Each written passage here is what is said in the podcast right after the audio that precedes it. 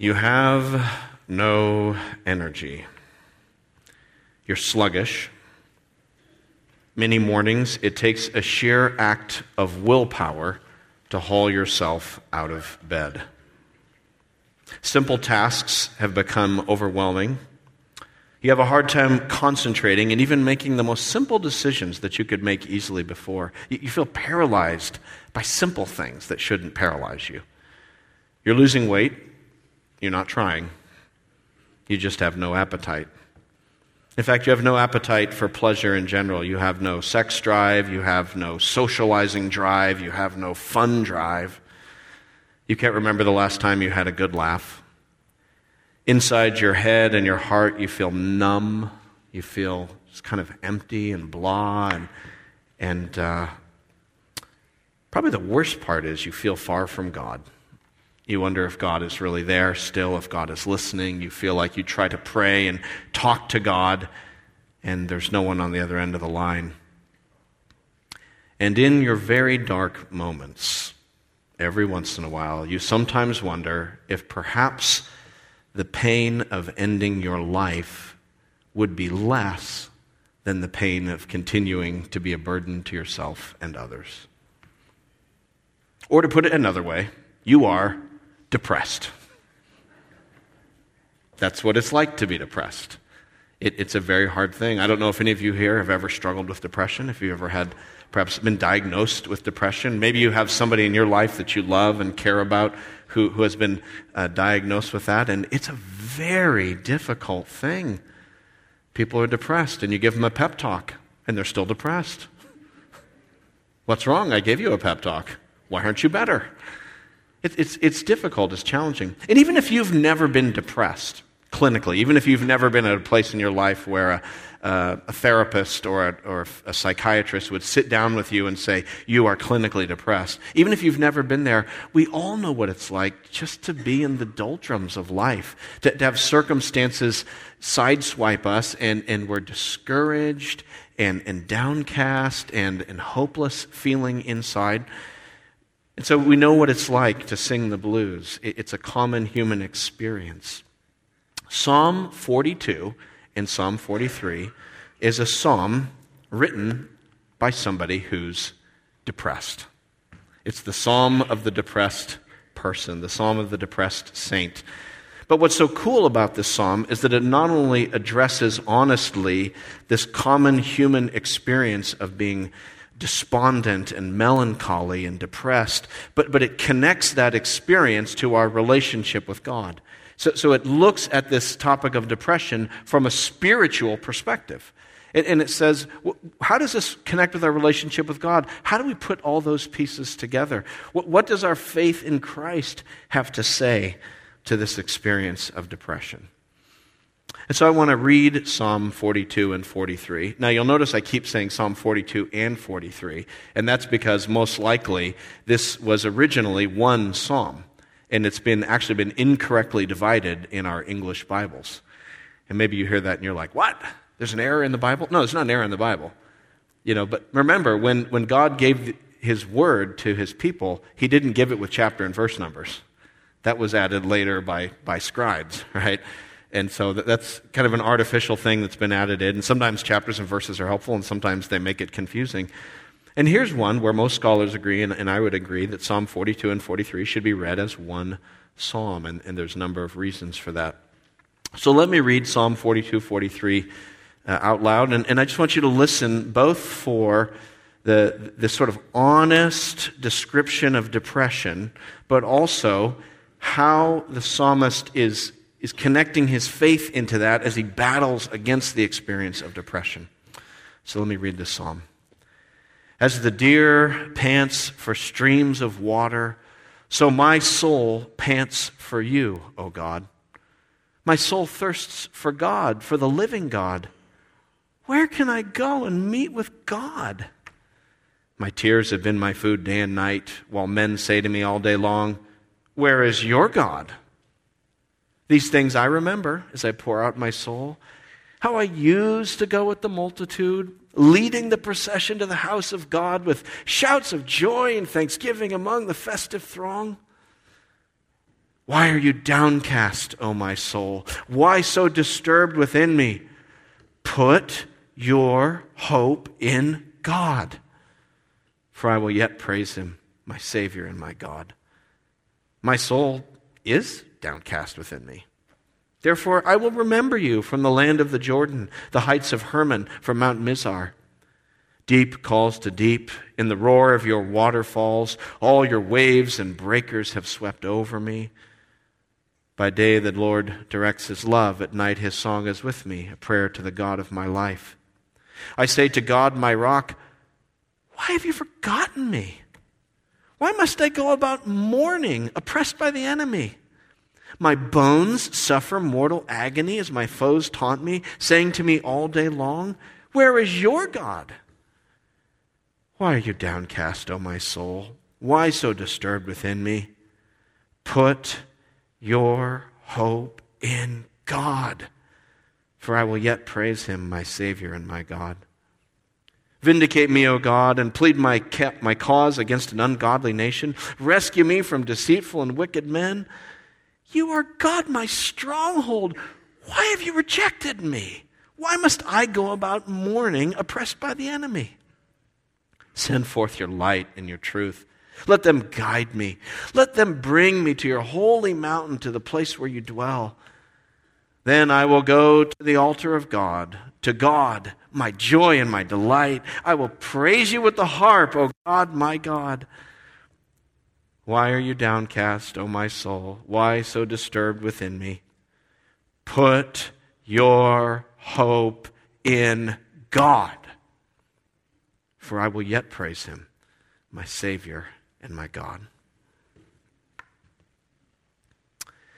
As the psalmist tries to put together this experience of depression with his faith in God, I just want to point out this morning that he does three things these three things, they're kind of jumbled together. He, sort of vacillates between these three things throughout the psalm. This psalm doesn't have a, a totally nice, orderly structure or logic, but, but he sort of cycles around these three things. The psalmist does these, and so I just want to point them out to us because I think they're three things that we can do as we struggle with uh, the downtimes in our lives, even as Christians. And here's the first thing he does. Number one, first thing is the psalmist talks honestly about his depression.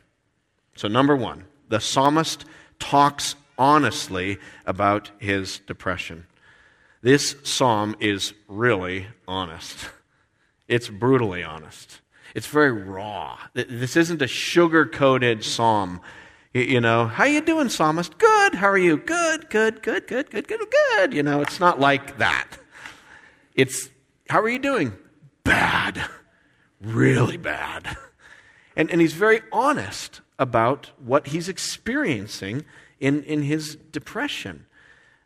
And I think uh, that's important to point out because I suspect that sometimes we have this idea as Christians that if we're really following Jesus and if we really love the Lord, that we'll always be upbeat and happy and zippy and we'll never have a down day and, and we'll never be melancholy and that real Christians who love Jesus can't get depressed. Right? It, we, we have this idea. Some of you kids, any kids here ever seen the Lego movie? You guys? I love the Lego movie. That movie, I could, I've seen that like three, four times. I could watch it again. I'll go watch it again tonight. Love that movie. And what's the theme song of that movie? Everything is awesome, right? These happy Lego people, that no matter how bad things get, they're always like, everything's awesome. And I think some of us think, perhaps unconsciously, that if you're a Christian, everything's awesome no matter what.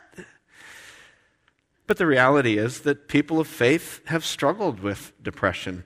It appears from history that some of the great saints, like Martin Luther, like John Wesley, like Charles Spurgeon, wrestled with bouts of mel. They wouldn't call it clinical depression. I mean, that's a bit anachronistic, but they would call it, you know, being downcast, and, and they struggled with these things. Elijah was so discouraged after his battle on Mount Carmel, which he won, but he got so down that he told God, I want to die.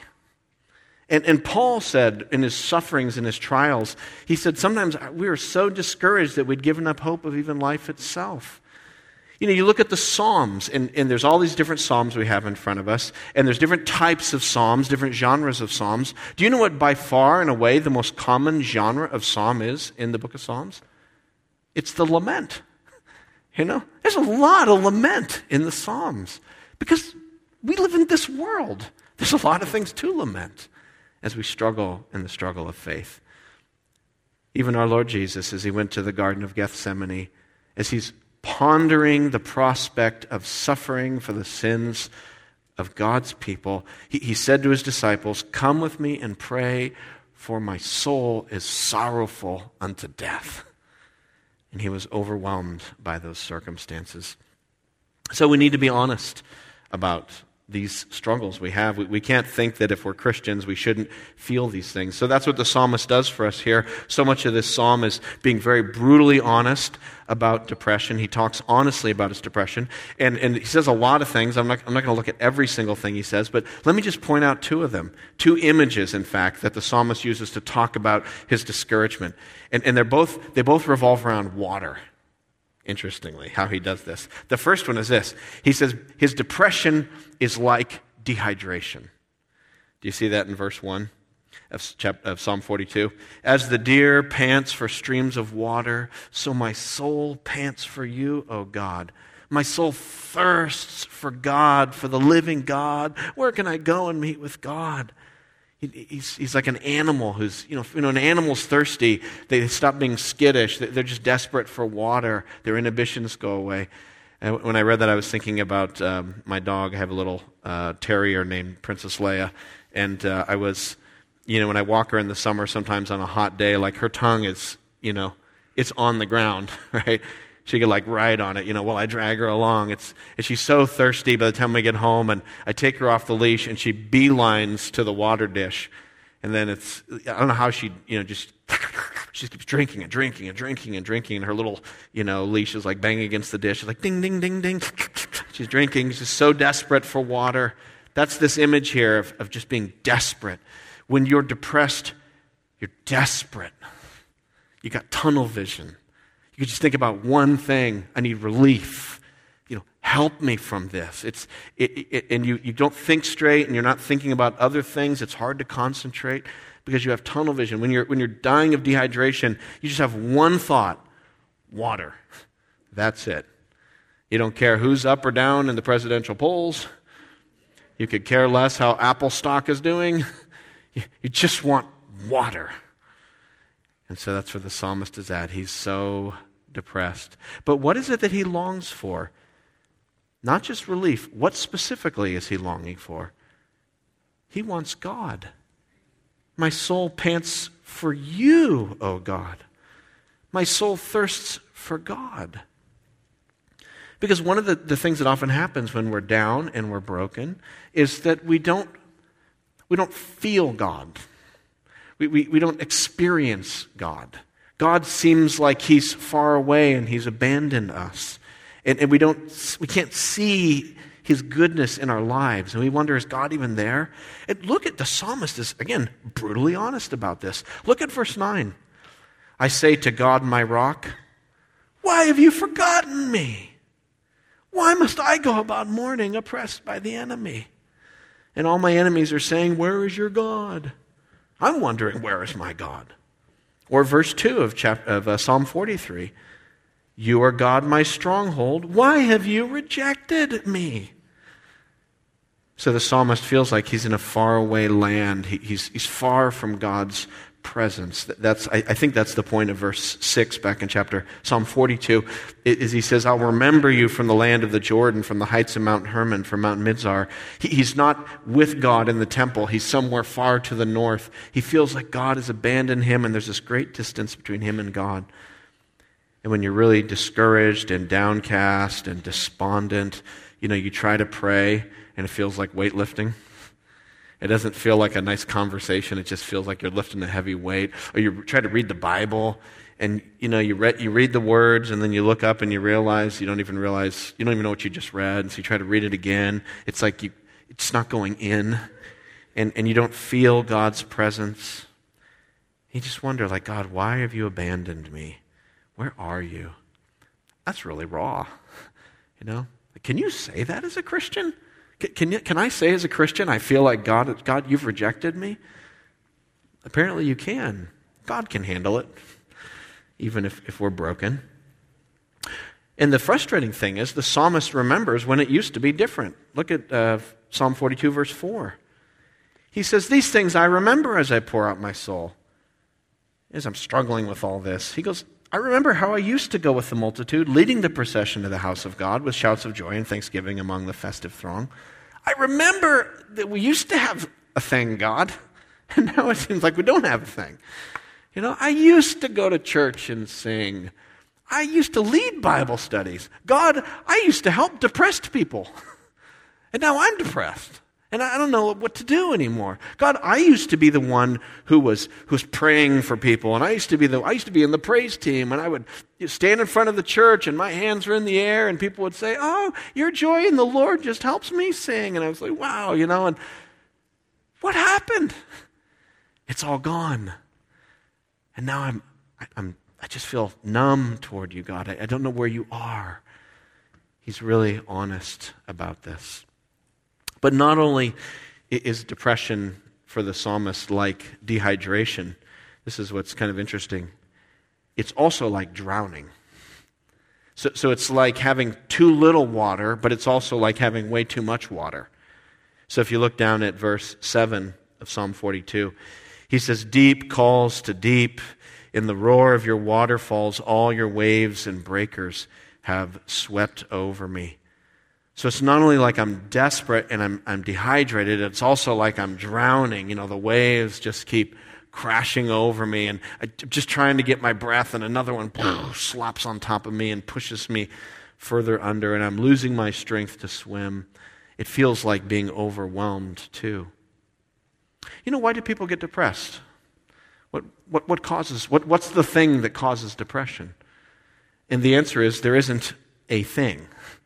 Depression is a complex, multifaceted, uh, in some ways unique to each person kind of a thing.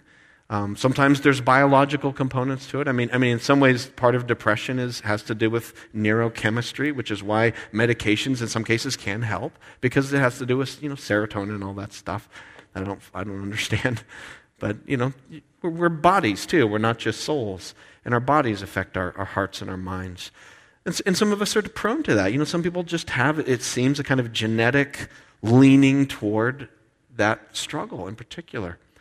But it can also be grief. You know, sometimes grief can pile onto that and lead to depression as you struggle with the pain of, having lost someone you love, and, and, it goes on and on. And, you know, it's been a year now. I, I thought I'd be better. I'm not better. What's going on? Or it can be um, stresses in life, stresses with your family, stresses with finances, um, worries about money, and, and so it just kind of piles on top of you. Conflict can be a big one. And, and so these different, these different waves crash on a person, and after a while, it becomes so much that, that, that you can't take it anymore. Right? You, you ever heard people say this? God will never give you more than you can handle. That's just not true. God sometimes gives us more than he, we can handle. He never gives us more than He can handle, but He does give us more than we can handle. now, what the Bible says is He will never let you be tempted beyond what you can bear. That's different. God's never going to send, allow temptations to come into your life that, that you, as a Christian, couldn't have resisted temptation. God is not there to make us sin. But does God overwhelm His people sometimes? So that we're forced to trust in Him? Yeah. In fact, I think it's one of His big tools for discipling and purifying us. Trials and suffering, we do get overwhelmed. Life is like that. There are things beyond our personal ability to soldier through it, like waves drowning a person, forcing us to cry out to God. In this case, the psalmist's case, the thing that was the waves that were crashing on him is, is uh, conflict. He, he had people we, we don't know exactly the circumstances, but there were people who were harassing him. He had enemies. You know, 40, chapter 42, verse 3 Men say to me all day long, Where is your God? Chapter 43, Verse 1 Vindicate me, O God, and plead my case against an ungodly nation. Rescue me from deceitful and wicked people. Verse 2 I'm oppressed by the enemy. And so this, this guy was in a state of conflict. And, and that conflict of people who were coming after him, enemies, was, was grinding him down. Like, uh, you, you know, you think about these stories we hear, these tragic stories of cyberbullying, you know, for kids where they're you know, that, I mean, back, you know, when I was a kid, if you had a bully, he just met you after school, beat you up, took your lunch money, and then that was it. But now it's, it's like, you know, they're on your email, they're on your Facebook, they're sending you Snapchats, and it's this constant 24 7 barrage of, of intimidation and, uh, and anger directed towards you. And we hear these tragic stories of, of kids who just crumble under that, and in some cases, they take their lives in desperation conflict can do that. Or if you've been, been in a relationship where, where someone is abusive, where they're oppressive and, and their, their words are constantly tearing you down and they're, maybe they hurt you in some cases, and it, it just can send you down into a depression. And so it is with the psalmist here. He's lost hope because of all the oppression that's against him. That's what depression's like in some, it's, and it's more than that, but this is some really powerful imagery that helps us understand it. And again, the point I simply want to make is that the psalmist talks honestly about his depression. Perhaps you need to talk honestly about what you're going through, and you need to get past that. Well, I'm a Christian, everything's fine, and I can't have these kind of thoughts. Well, maybe you do, and maybe you need to find someone in the church here. Maybe not even a, a, a psychiatrist yet, just a friend that you can say, I'm wrestling with this, I'm feeling this. And, and I, want, I don't want to feel this way, but this is where I'm at. So just by opening up to somebody and talking, you know, we need to be able to be honest about those things with one another. And I, you know, I really hope that we can be a church where, where people feel like they can say when it's not all right. And, and we're a church that can handle that. You know, when someone says, oh, you know, really, I feel like God has left me. We, we don't just go, oh, well, uh, I'm praying for you. this too shall pass. I don't know what to do with you. I, I, gave you a pep talk. You're not better. What's wrong? I threw a verse at you. You're be- you know, why, why aren't you better? And I hope we can be a church where, where we, we walk with each other, where we listen to each other, where we take the time to listen to a depressed person just kind of what they're going through, and we don't have to run in and fix them and give them a pep talk, and you know, just love each other, because sometimes it can be a long journey out of the darkness, and it takes love and compassion and patience, the kind of patience and love that God has shown us, and and even beyond the walls of the church. You know, you, you look out beyond the walls of the church. There are so many people out there who are depressed and hurting in the world. Like, you think about how many people are struggling in the church, and we have Jesus. There's a world out there without Jesus. And there's a lot of people medicating their way through life. A lot of people out there just so broken and hopeless, and, and they're just clinging to something, anything that can't hold them. What an opportunity we have as Christians when we find broken, hurting people out in the world to draw close to them and love them. You know, we, like, how, how do you share the gospel with people? You know, New Englanders, you know, they, they don't want to hear the gospel. You know, we have all these things that we, we kind of keep us from sharing the gospel. Man, people are broken, and God brings broken people right in front of us. Let's do what Jesus did. He just went to the broken people.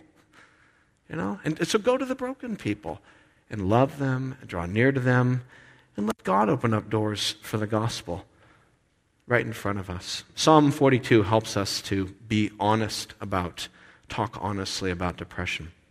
But it doesn't leave us there. Let's move along here. It's not where we end. It's not just talking honestly and everyone just kind of bearing their souls. There's more.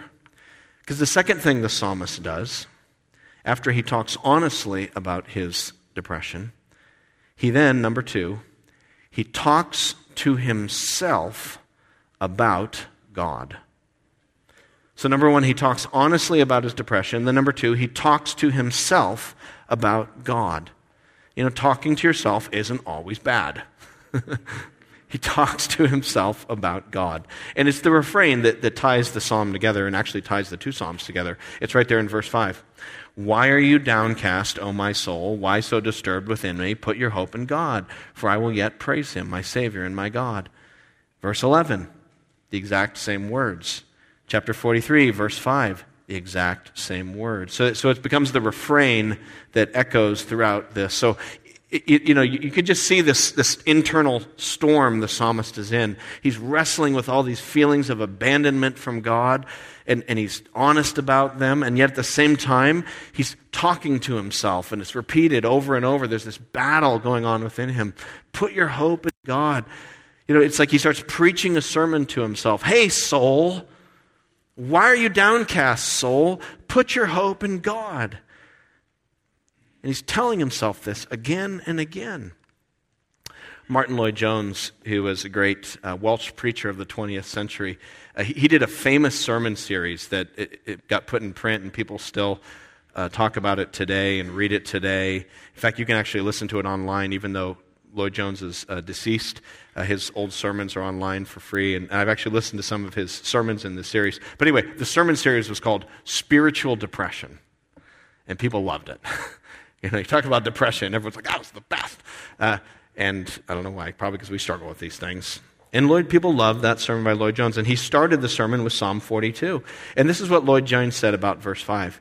He said, You know, we as Christians need to spend less time listening to ourselves and more time talking to ourselves. That's what he said about verse 5. We got to spend less time listening to ourselves, and we need to spend some more time talking to ourselves. You know, you know what I mean by that? You know how you listen to yourself? Just driving the car, laying in bed, you're sitting there eating, and your mind is just kind of running free.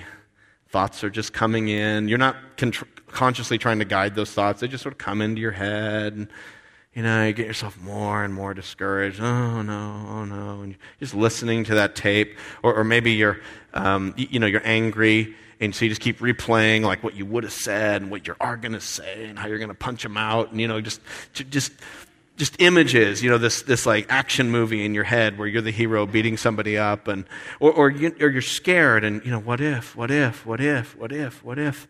And just the thoughts are running. They're flowing through the mind that's how we listen to ourselves and there are times when we have to actively speak into ourselves and say, hey, self, stop it. Put your hope in God. Come on, self. Even as we're very honest about the struggle, we're not just sugarcoating it, but we also need to, to speak this. Hey, soul, why are you downcast? Put your hope in God.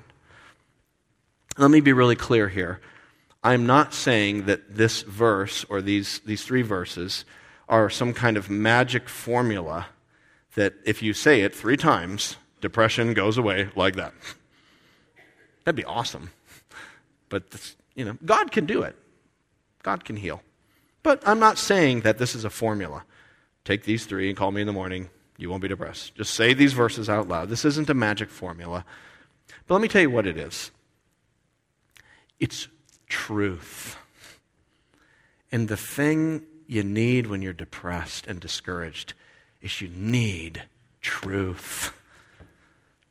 You always need truth, right? But, but when you're depressed, it's like everything is dark, everything's distorted, reality is distorted. And, and so you need to be speaking truth to yourself. We need to hear truth. When, when you're drowning in the waves and they're sloshing over you, like you got to find the solid rock of truth and just hold on to it.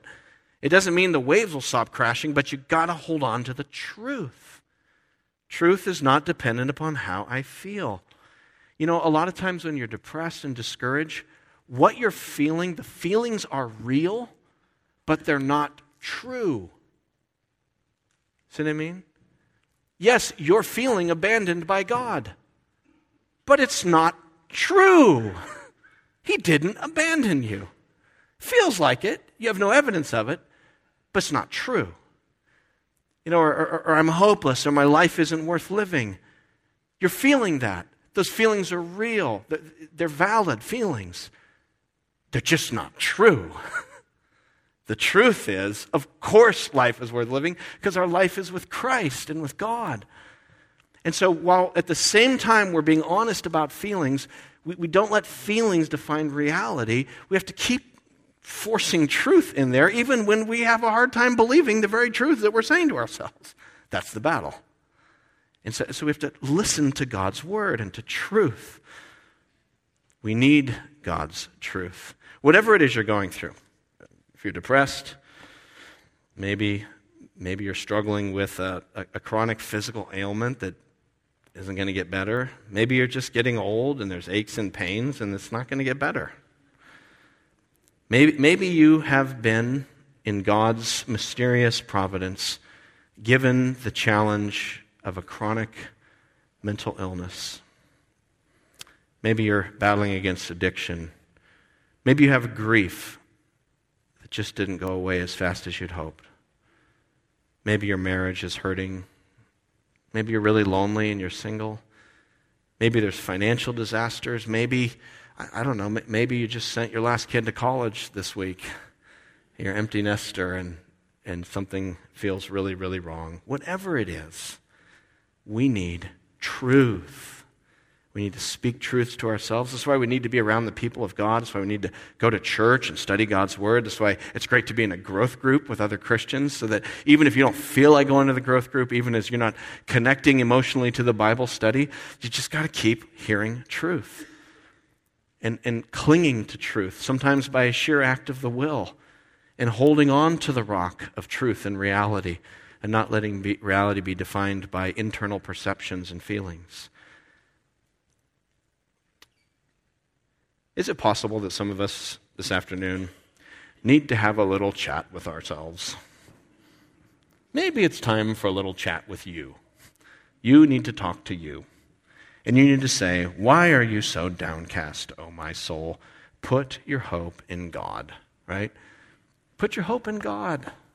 Because no matter what you're going through, I don't care what anyone's going through this morning, at the spiritual level, it all comes down to one or two choices hope in God or don't.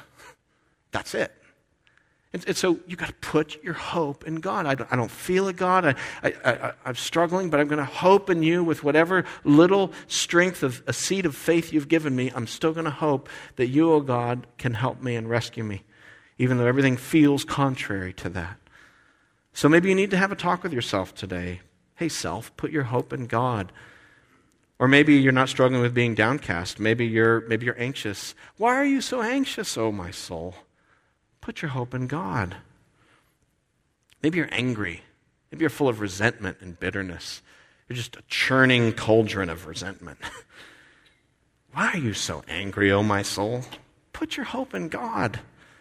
Or maybe you, have a, um, a, a, critical, judgmental spirit. And that, that's the tape. You're always judging and criticizing, and there's a hard edge to you that's developed over time. Why am I so negative and critical and cranky, oh my soul. I need to put my hope in the God of grace who's shown so much grace to me. Why can't I show any grace to anyone else? So the psalmist talks honestly about his depression. Number two, the psalmist talks to himself about God. And then just to wrap this up here, number three, the psalmist then talks to God about himself. So the psalmist talks to himself about God, and then he talks to God about himself. Or, in other words, he prays. You see that especially in verse 1 of uh, Psalm 43 Vindicate me, O God, plead my case against an ungodly nation. Rescue me from deceitful and wicked men. So he's crying out to God, asking for God to, to intervene. He's, he's talking about himself to God now. He's praying. And he's still struggling. Verse 2 You're God, my stronghold. Why have you rejected me? Why must I go about in mourning? So he's, he's wrestling with those feelings still, but he's praying, right? And we need to pray. If you're struggling with discouragement and depression, you've got to keep talking to God. And, you know, we say, Well, I, I tried and God doesn't listen. I mean, really, how much have you prayed? How much do any of us pray? We talk about prayer a lot more than we actually ever pray. We need to pray and seek the Lord. Have you ever prayed? Have you ever fasted? How serious are you? Talk to God and, and bring your issues to Him. Oh, Lord, help me. I, I need you, God, to, to solve this. And, and we cry out to God. Look at verse 3. Verse 3 is the prayer of the depressed person. If, if you're struggling with being discouraged, take verse 3 and make it your prayer. Send forth your light and your truth. Let them guide me. Let them bring me to your holy mountain, to the place where you dwell. Ah, oh, you need light and you need truth. You need to see reality as it is, which is in the face of God.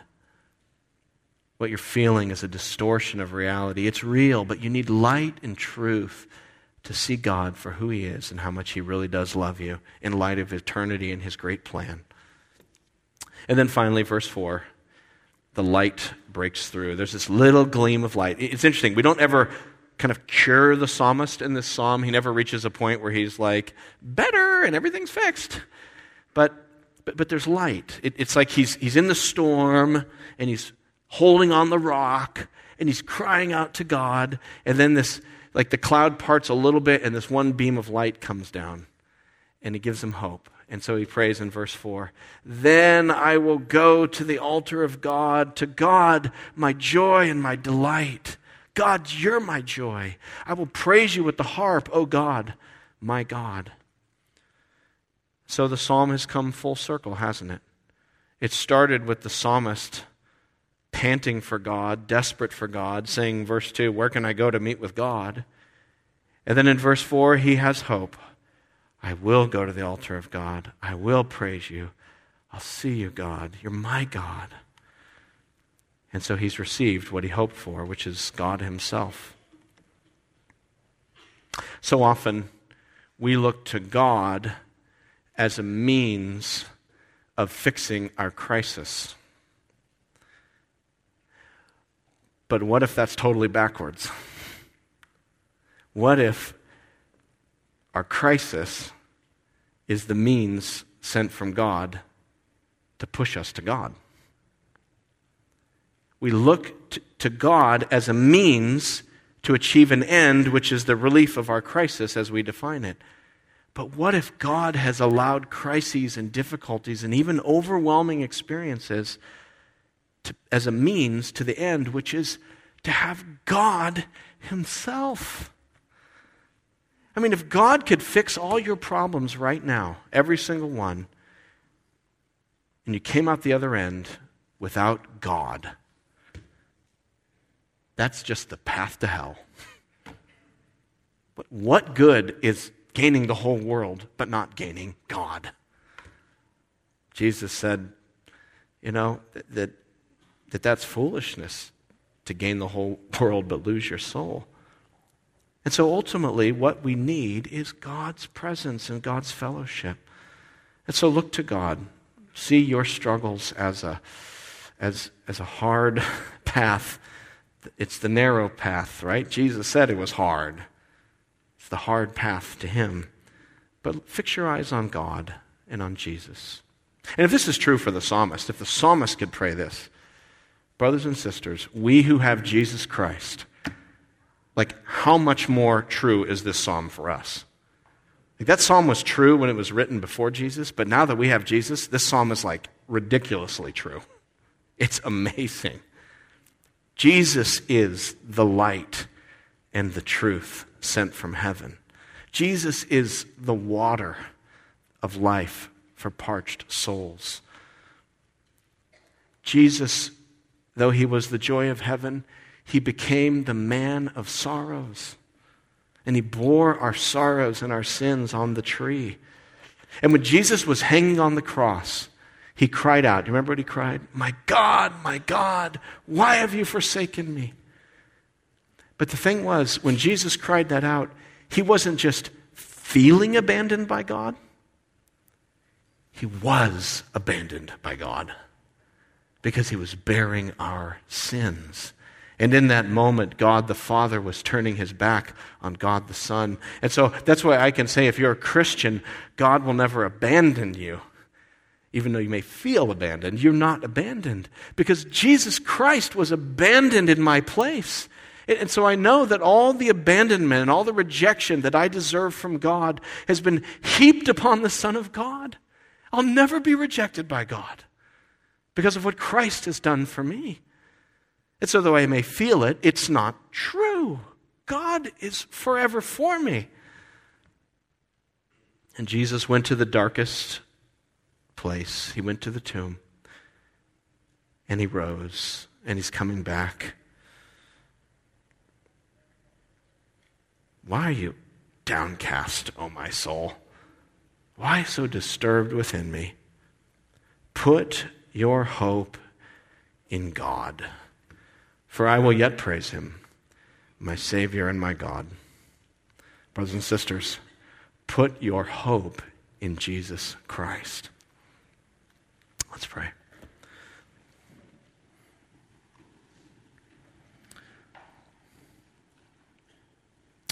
Oh, Heavenly Father, we thank you that you are, you are our salvation. You are our light. We just can't see it sometimes. Oh God, I pray that you'd pour out your grace upon this congregation. I pray, Lord, especially for anyone here this morning who is depressed, depressed, discouraged, downtrodden, hopeless, maybe, maybe suicidal, maybe utterly despairing. God, I pray that you would save them and that you would Give them faith to put their trust in you, even if it's just a little bit of faith. Oh God, take our eyes off of our circumstances and put them on you. Help us to make you our joy and our delight. God, I pray that you'd make us a church that deals gently and compassionately with one another when we're going through the dark seasons of the soul. Help us not to be a, a shallow, superficial kind of church that gives pat answers and, and cheesy responses. Help us to love and listen. And Lord, use us in this broken world where there is so much discouragement. Help us to be your light to people who are trying to find their strength in pills and in bottles. And Lord, they're so lost. And help us to just love them and show them the, the love of Jesus. Lord, use us, we pray. In Jesus' name, amen.